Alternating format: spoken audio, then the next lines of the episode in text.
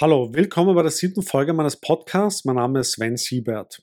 Der Chef der amerikanischen Zentralbank Jerome Powell hat sich zuletzt sehr entschieden gezeigt, die Inflation zu bekämpfen und angekündigt, dass auf die Haushalte und Unternehmen noch mehr Schmerzen zukommen werden.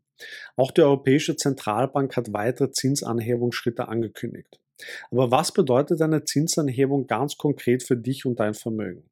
Das verrate ich dir in diesem Video. Viel Spaß beim Zuschauen.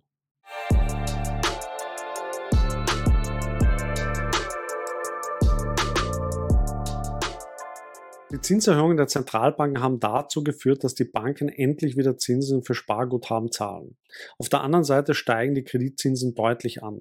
Aktien sind eher im Sinkflug begriffen, während sich Rohstoffe und Energie deutlich verteuern. Wie soll man sich am besten in der derzeitigen Situation positionieren? Die Zinserhöhung der EZB um 0,5 Prozent bedeutet vor allen Dingen für Sparer zunächst scheinbar gute Nachrichten. Und die bislang unvorstellbare Situation, dass man Strafzinsen für Guthaben an die Bank zu zahlen hat, dürfte wohl der Vergangenheit angehören. Dennoch ist es so, dass die Zinsen nur sehr minimal von minus 0,5 auf 0 Prozent angehoben wurden und man nur sehr minimale Zinserträge generieren kann. Es ist daher nach wie vor keine gute Idee, sein Geld vor allem wenn es um höhere Beträge geht, auf das Sparbuch zu legen, um es dort langfristig liegen zu lassen. Wenn die Inflation so hoch ist wie derzeit, verliert es jeden Tag an Wert. Daher sollte man sein Geld vor allem in Sachwerte investieren. Was ist also mit Immobilien? Man sollte sich sehr gut überlegen, ob jetzt der richtige Zeitpunkt ist, um in eine Immobilie zu investieren.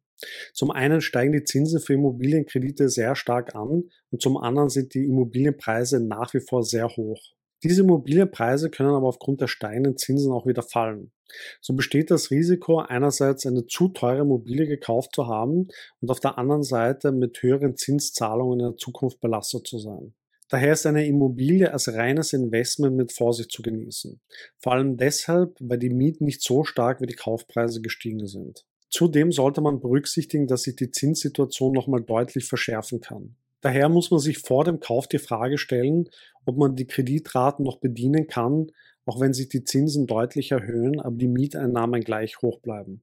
Besser sieht es aus, wenn man die Immobilie selber nutzen möchte und der Anteil von Fremdkapital am Kaufpreis eher gering ist, man also weniger von Zinsänderungen betroffen ist.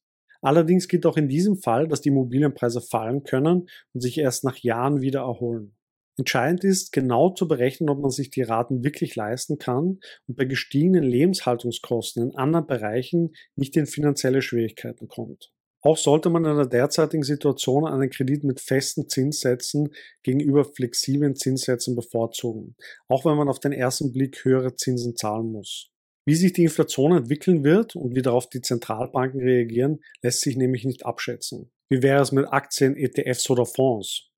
Grundsätzlich sind Aktien und ETFs ein besserer Inflationsschutz, als das Geld einfach auf dem Sparbuch liegen zu lassen.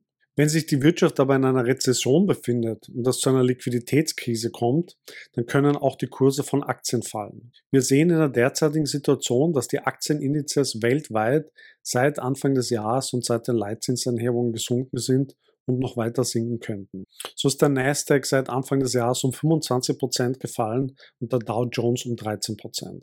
Dennoch gibt es Aktien, die auch in einem derzeitigen Umfeld eine gute Performance aufweisen und einen guten Inflationsschutz bieten.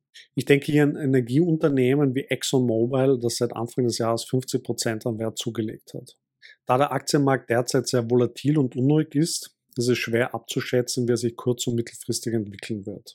Um nicht zu einem ungünstigen Zeitpunkt einzusteigen und dann lange Zeit Kursverluste hinterher zu rennen, sollte man sein Geld nicht auf einmal investieren, sondern schrittweise mit der Dollar-Cost-Average-Strategie.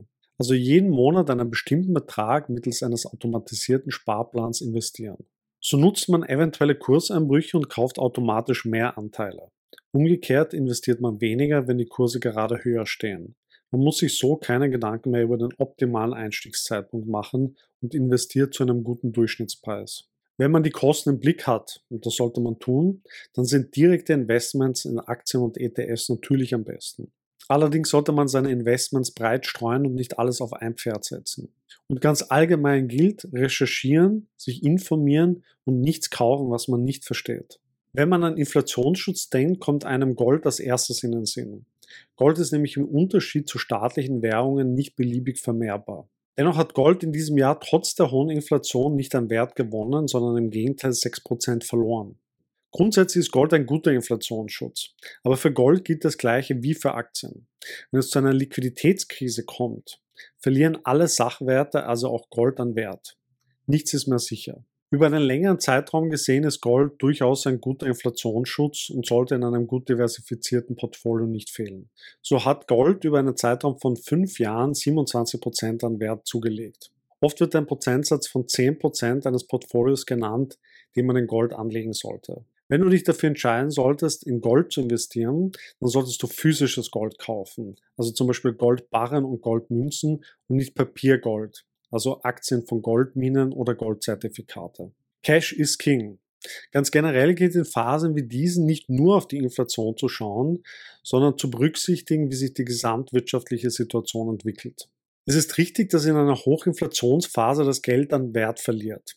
Gleichzeitig befinden wir uns in einer Rezession und es ist nicht absehbar, ob sich die wirtschaftliche Situation nicht noch dramatisch verschlechtert. Dann kann es zu Liquiditätsengpässen kommen, wie ich schon öfters erwähnt habe. In diesen Zeiten ist Cash King, weil alle Vermögenswerte nach unten gehen. Alle sind zum Verkaufen gezwungen, um Rechnungen und Verbindlichkeiten zu begleichen. Wer in diesen Zeiten Geld hat, kann günstig investieren. Du solltest daher neben einer Notfallreserve von zwei bis drei Bruttomonatsgehältern einen Großteil deines Vermögens in Bargeld halten. Einerseits, um gut durch die Krise zu kommen und andererseits, um bei stark fallenden Preisen zuschlagen zu können.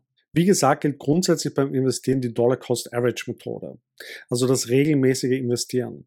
Bei stark fallenden Preisen kann man aber immer wieder mal zusätzlich zugreifen, sei es bei Aktien, ETFs oder Gold. Das waren meine Tipps, um Sie bei steigenden Zinsen gut zu positionieren. Was denkst du? Wie investierst du dein Geld? Schreib es mir unten in die Kommentare. Wenn dir das Video gefallen hat, gib mir ein Like und abonniere meinen Kanal. Vielen Dank fürs Zuschauen und bis zum nächsten Mal.